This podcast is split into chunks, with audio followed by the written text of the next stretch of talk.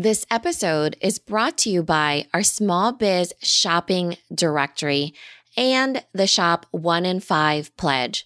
We believe that when you purchase from a small business, your dollar goes further. We're inviting you to shop the directory and to take the Shop 1 in 5 pledge with us.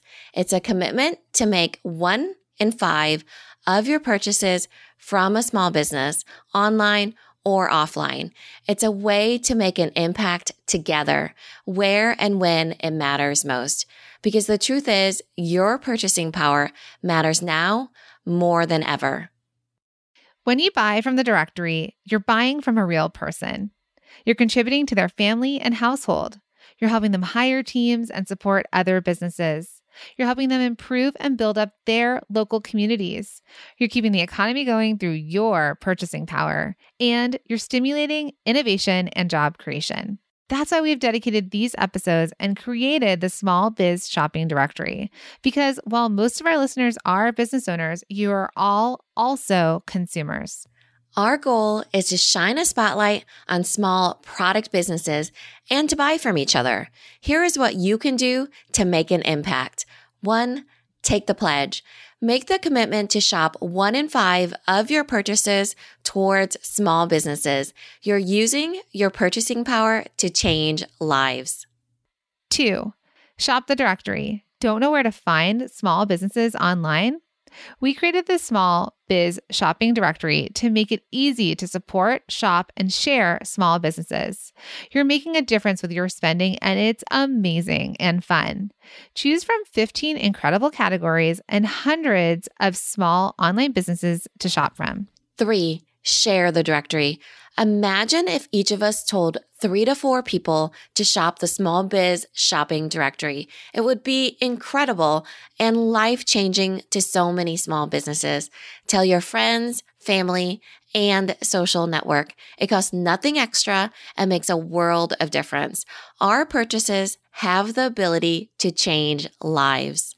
You can take the pledge at shop1in5.com and shop the directory at theproductboss.com slash shop now. So let's jump in.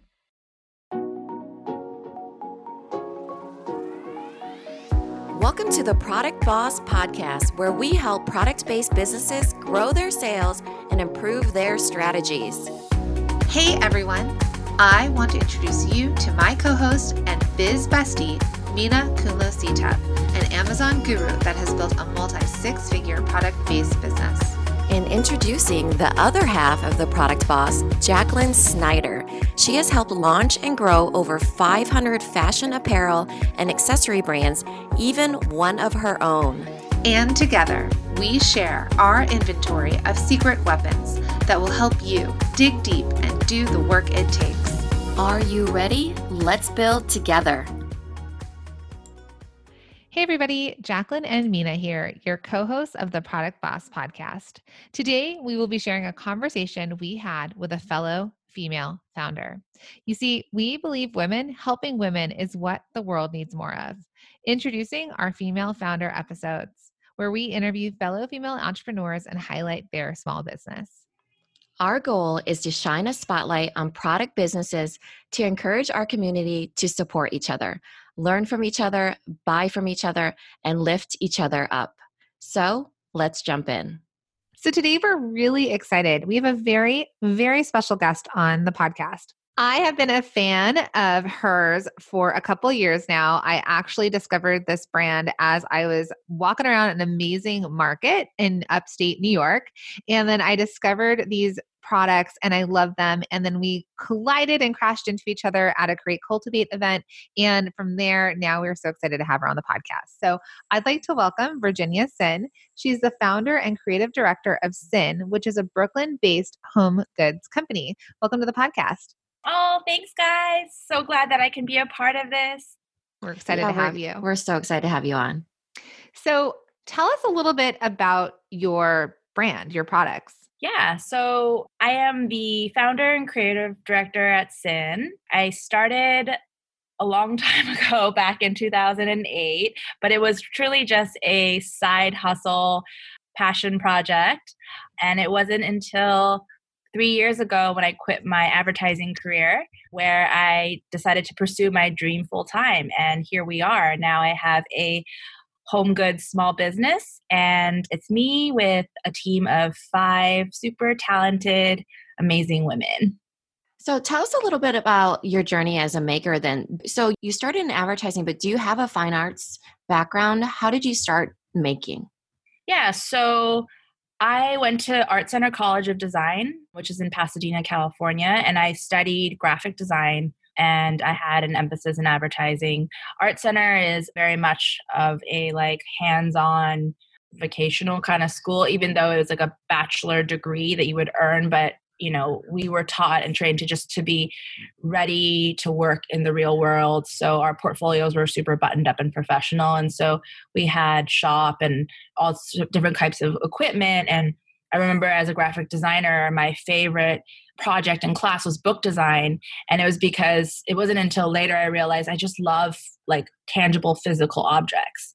And there was nothing better than just being able to like bookbind your own book from scratch and design the pages in it and you know learn about something you've never you know learned about before and just like make that the subject of the book right? So that to me was so inspiring. And it wasn't until like the end of basically the last semester of art center i realized that i maybe wanted to be a product designer a little too late and then sort of like suppressed that feeling moved to new york got an ad job as an art director and just wasn't feeling super creatively inspired. And I think just working for big, big brands and coming straight out of school, you're like, where are the fun projects? Like, and so I decided to take a ceramics class just to sort of like appease that creative appetite. And I had done ceramics before. I used to glaze like color me mine type things when I was like a child. And then I took two years of ceramics actually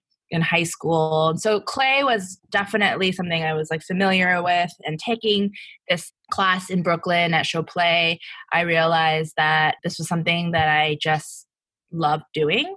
And so my first product was actually born at that community studio. It was the porcelain paper plate and it got picked up by Design Sponge, which we all love Grace so much. And we entered the I entered the plate in this design within reach competition called Modern Design Function. And from there I really just sort of took off. Like stores were asking me if they could, you know, purchase them. And I was like, oh my God, I must like probably need my own studio. And it sort of happened really organically. I was like, oh, I can't, I can't, you know, produce work out of this community space. So I got a shared space in South Fifth in Williamsburg. And that's sort of how, you know, I started making products. But I think making has always been, I think, just something that's just a part of me. Like, I love the idea of just like sketching in clay and coming up with a physical object and then firing it and then it becoming permanent. Like, there's so much joy in that and it wasn't there before and just creating is I don't know how to explain it. It just feels like it's part of me. Like I love cooking for that very reason. It's like we all have to eat. So like let's make it really good. And it didn't used to just be like a pile of tomatoes and some like dried pasta. But I think it's just like in my DNA. Such a good explanation of, of transformation. We have a really similar story. What's funny enough is that I thought I was going to go into advertising. So I was oh. always in art. I thought I was going into advertising and went to UC Santa Barbara for well, I was going to go to BU. So a whole thing. And then when I was there, I left and I went to Otis College of Art Design. Oh, so, yeah. Yeah. So we were like right near each other. And then I ended up getting my BFA in fashion because it was sort of the thing of, I, I thought I needed to go that route, but then I was yeah. able to make that pivot in the middle. And there is something about, I think, encouraging young people, if they are artists or creative, that yeah. did you grow up in California? Yeah, in California. Yeah. Yeah. Same. So it was always very university driven, right? Like you yeah. were supposed to go to college in certain types of colleges, yes. but it wasn't to go into the arts. And so when I was able to make my own decision and then I was supported by my family, you know, it's and, and my son's an artist now and I I will encourage that because it's we're kind of in a different time. Absolutely. And I think just to build on that, like I went to UC Irvine. Oh yeah, UC girls. and minored in management, which is hilarious when I look back at that for like two years. while I was like trying to figure out how to apply to design school, you know? So that was just not an option for me. Like being Asian and my parents thinking that there's only three like paths to success in life. The creative path was never an option, but it was just yeah. all in me, you know, as a child. And so it was really great to be able to find that and actually make that decision because had I not, like I would have continued, I don't know, like becoming an economist. Like I don't even That sounds horrific. I think that all of us, even, you know, we see it in our own kids, right? What they see in their world, it's it's really opened up for what was before, especially like being also Asian, you know.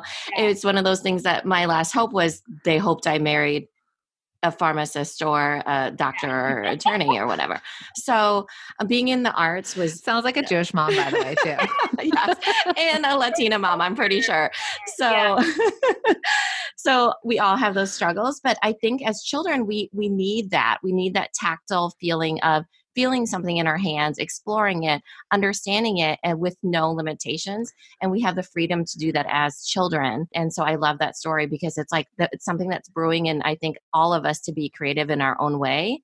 And it translates differently for every single person. For you, it came out in ceramics and it became this beautiful thing that yeah. it kind of forced you to listen to it after a yeah. while. Touching on the our like mission statement, right? And we mm. then we're our mission is to create warmth and happiness to homes across the world by putting the fun into the functional. I had to do so much soul searching to really get to that statement. And I was like, why ceramics? Like, I really had to ask myself and do like tons of digging. And it's like, I just really love the home. I love like the comforts of a good home and being surrounded by these things that can make me feel at home. And coming from not the happiest you know childhood i think my home life wasn't always like as balanced and lovely as it is now. And i think i'm sort of trying subconsciously really trying to recreate what that would be and hopefully spread that for other people in their homes I love it. And you know, honestly, the pieces I have of yours, I have the I know I sound like such a fan, but I actually am. she really is. girl over here. And I love your stuff too. She actually has your nesting bowls though, right? so I have the fruit bowls mm-hmm. and when I, I bought it at Field and Supply. Oh yes. And I was like, "Oh, I'm not I need to wear a hat because you got to look like you're from Brooklyn walking around." this this group but i bought the fruit bowls and the women that were selling it to me that you had in the booth they had shown me that you could nest the three sizes of the fruit bowls in and i could do three colors so i have three colors nested i bought the terracotta candle holders Oh, thank you so much. Yeah.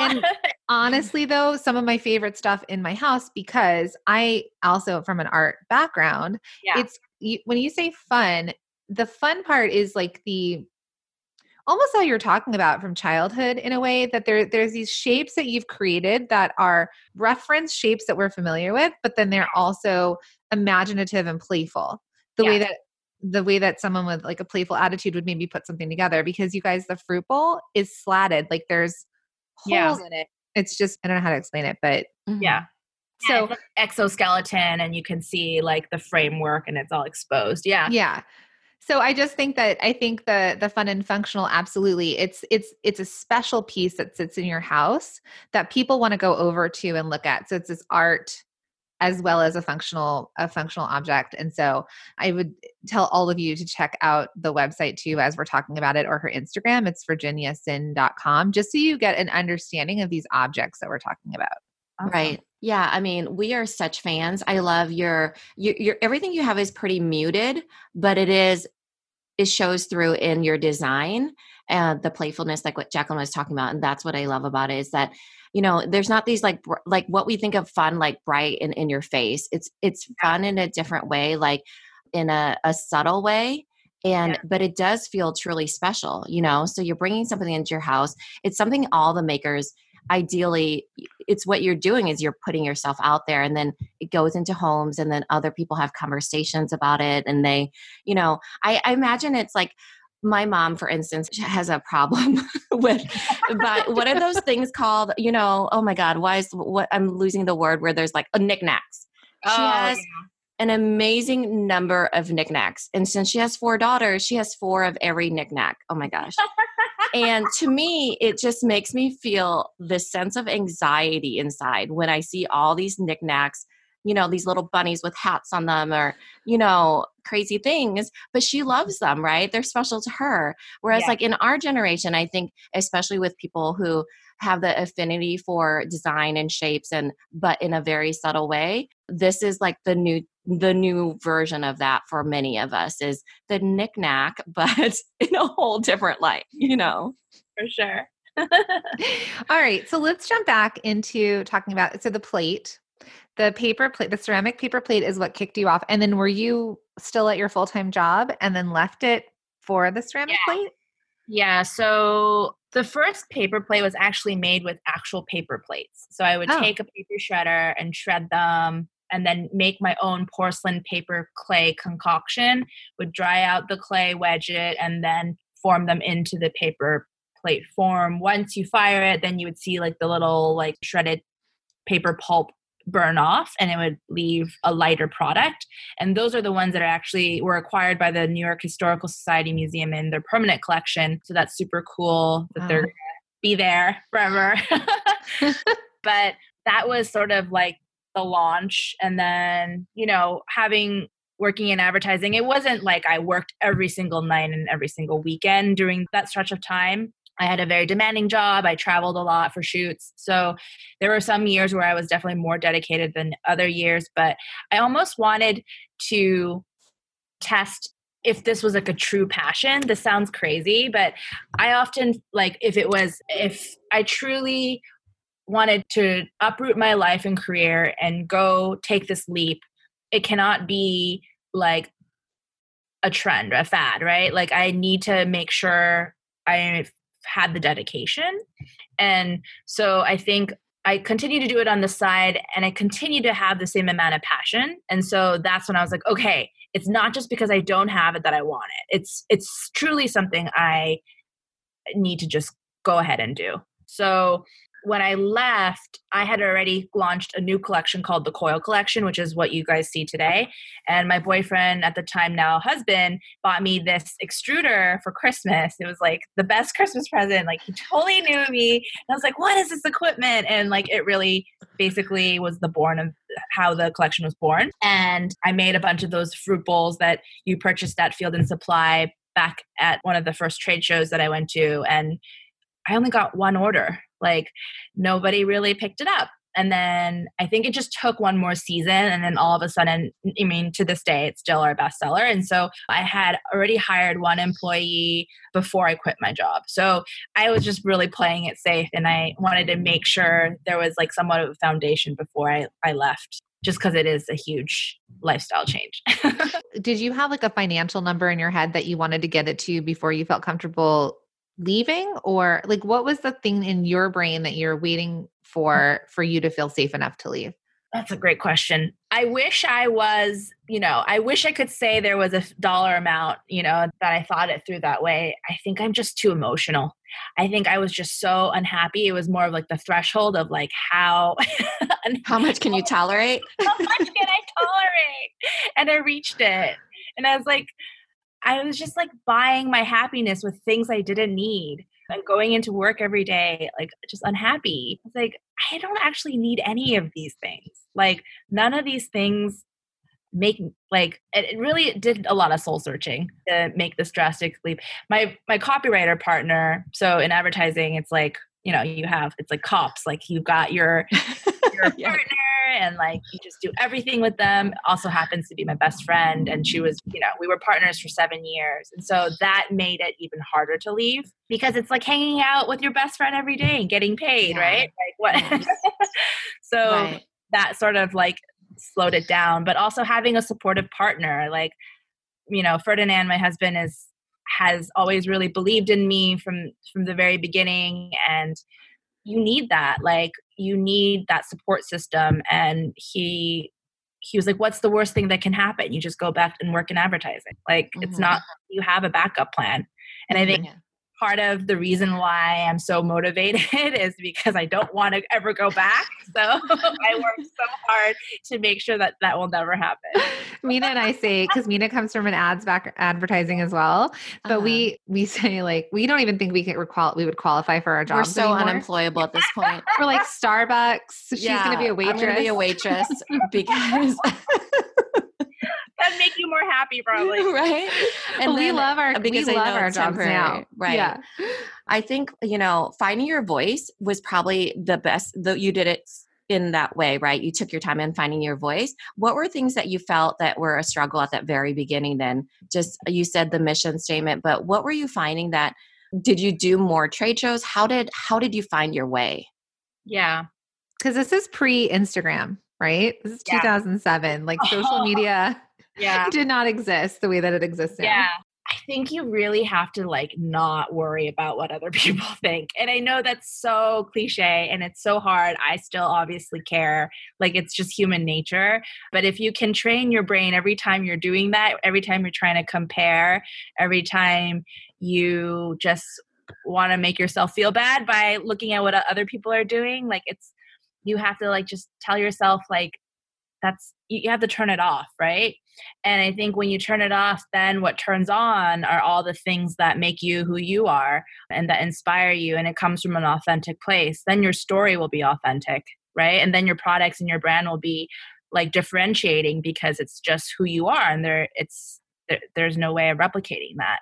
Mm-hmm. um so i think i'm not like religious. I'm like more like spiritual. I love like psychology. I love like self care and all that stuff. So I try as much as I can to just like practice a lot of the things that I've learned either through therapy or like just meditation. And I think that completely impacts your work. Mm-hmm. Mm-hmm. Yeah. And, and you have that trust that like if you took this great leap that you would land where you needed to land. Right. And it does yeah. take, I mean, entrepreneurship is an exercise in self reflection. I mean, yes. you know, it's like a whole, like, how much can you handle through this entire journey because it's constant change. So it's yeah. a lot about reflecting and, and seeing how you react to change, even if you don't want to. So I think that you've done that beautifully. So did you start out doing trade shows or how did you begin that journey of, of transition Selling. from yeah from transition to after you quit your job so i had done a trade show i did i did two trade shows while i was still working. So i took pto days off to do one of the trade shows and i had my own booth. Which trade shows? New york now. Okay. Yeah. And then the one the trade show prior to that was like a group show which i did through amdc american design club. And so you pay like a smaller fee and then you're just showing amongst uh, other designers. Mm-hmm. that was terrible. Like no one bought anything and then so you know it's definitely sometimes you could be a lot of it is timing right? And like whether or not your product is not ready for the market and you just have to believe in it like and i think i was just i like to tell myself like if you didn't if like when you do outreach right like if you didn't hear back from that person it doesn't mean that they don't want to work with you. It just means that they were busy so you need to write them again right? So that kind of mentality is very much how i sort of always approach especially in the very beginning of building the company like just that resilience and not letting like these small failures like stop me from taking the next step you know forward and of course you don't want to you have to also be like self-aware like if it's not working and everybody's telling you it's not a good design or telling you the same thing then maybe you need to listen to them but it's finding that balance for sure your mm-hmm. first collection when you went to the trade show was it a large collection? Did you stay kind of small and on certain pieces? It was just the gluttony collection. So it was mm. the paper plates, and then it was my cups, oyster plate. It was like maybe 12 pieces. And then I had some money clips, some brass money clips. So it was pretty small because it was a group show. We only had like an allocated, like a small allocated amount of space. And, you know, some people were interested in the money clips, but they were too expensive. And then most people were not interested in the gluttony collection because I learned very quickly that the dinnerware was not typically going to you know, it was not something that you would sell a lot of in a gift show. I think dinnerware is also tricky when you manufacture in the US because we're used to like some like some of the majors like CB2, a lot of those are produced overseas. And so the price point was an issue. So I really had to find that audience. And so to this day, Food 52 is still like the perfect audience for that collection. So it was a lot of just mm-hmm. testing around. Yeah. Okay. So then, all right. So you started off the traditional way, wholesale trade yep. shows, and cut to yep. this year. You've been yep. in bigger stores, so West Elm, and you were also in Madewell for the Hometown Heroes. And I love that you've sort of gotten into these bigger stores, but it's in it's in a different way, right? It's in featuring yeah small business or you know local uh right they were featuring cities yeah, so Hometown Hero was specific to each town, yeah, each city, and they select a handful of different makers. And so, you know, you, you can either produce like exclusive products for them, which we did a colorway for one of our best sell a different colorway for our best selling candlestick, or you can, you know, offer some of your core collection pieces. And so, you know, we thought it was an incredible marketing opportunity. And so you know that's why we were like this is definitely a no-brainer. We want to work with madewell. And i also think that you know we have different types of like the sin persona we like to call it. So i think madewell really checked off one of those personas and we definitely have like a madewell girl that also is like a sin girl or persona gender mm-hmm. neutral sorry right gender yeah. neutral that's right i love that because you you know it is hard knowing who your customer is and i like that you're having certain personas we call them shades of we should probably quit calling them shades of pink and red but yeah. it's like you know the red hot is the one that's you know your your gender neutral girl yeah. or whatever the one and then shades of that is people who might not be as right on right but they are a certain shade They're of still it. a customer. They're still a customer. That's right. They're kind of circling you still. And then West Elm is we're part of the local West Elm program, so it's all local makers that make products in the U.S. So we don't. That's like perfect for us. We're not trying to compete against products that are produced overseas. The customer that's already going there wants a locally made product. So yeah, those are like natural fits. And then yeah, we've grown. We went the wholesale traditional route, and our goal is to grow our DTC. We grew a lot of it last year, but we want to keep doing that next year. And then by 2021, my goal is to have like half of our business coming from DTC, and we're doing it the traditional way, you know, like building the wholesale, getting customers to learn about us through other channels, and then slowly coming to our site because they want more. Yeah, we we teach that in multi-stream.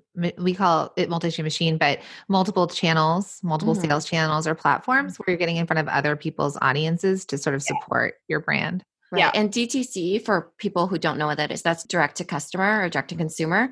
We call it B2C sometimes. So if there's any listeners that are confusing, that's the same thing. It's direct to your customer. Yeah.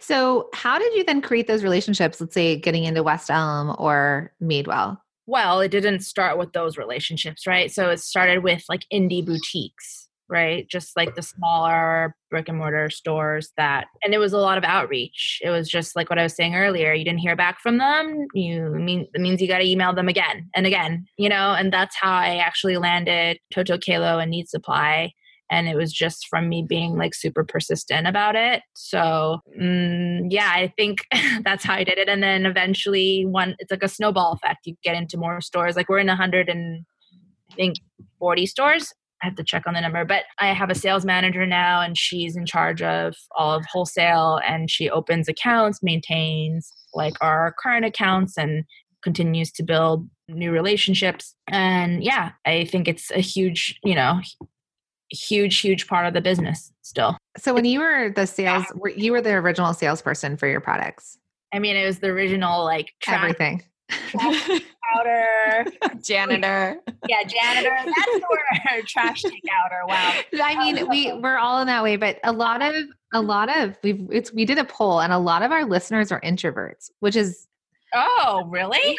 Yeah 85% of them that responded to the thing which who knows that might be you know biased because do extroverts uh, reply in the same way introverts do i don't know but so many of them are real life, right? yeah. Yeah. So many of them are vocalize it.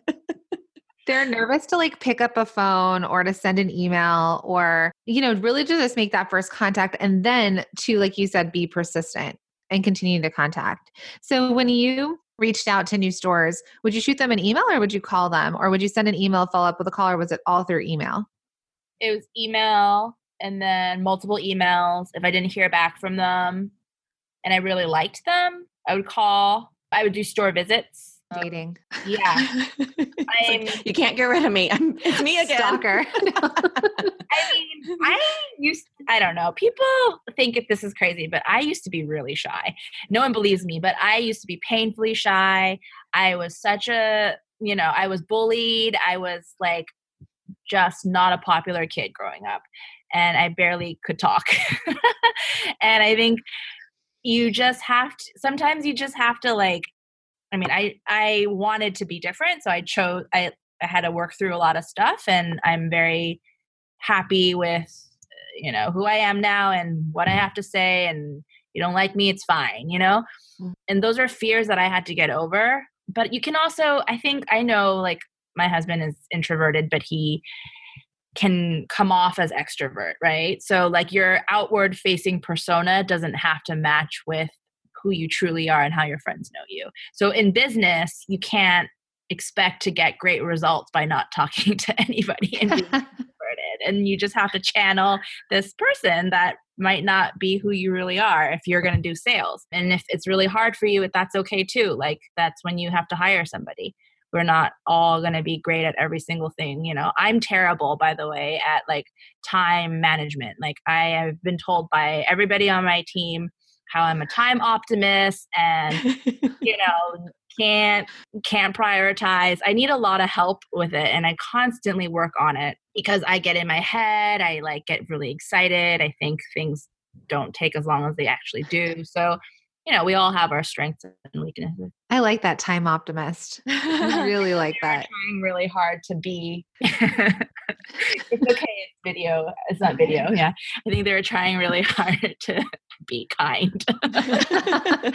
Give us longer time lead times, please. yeah. So tell us a little bit about your team then. You said you have five, is it all ceramicists or what's the word? Yeah. So we're still figuring out the word because I personally, I was like, are they are we makers but they're also designing so this is new mm-hmm. so three of the five team members are what we would call like creatives because they're currently doing all of the manufacturing, fabrication, but they are, I'm trying to get them to help with the design process more, right? So we never had the luxury of that in the past and now we're building in like really great timelines i have someone on the team who's like incredibly organized so we're we're going to have a plan for how we're going to do fall winter and you know everybody i'll create mood boards and similar to in advertising like propose like a brief tell them the categories that we're working on and then we do brainstorms together.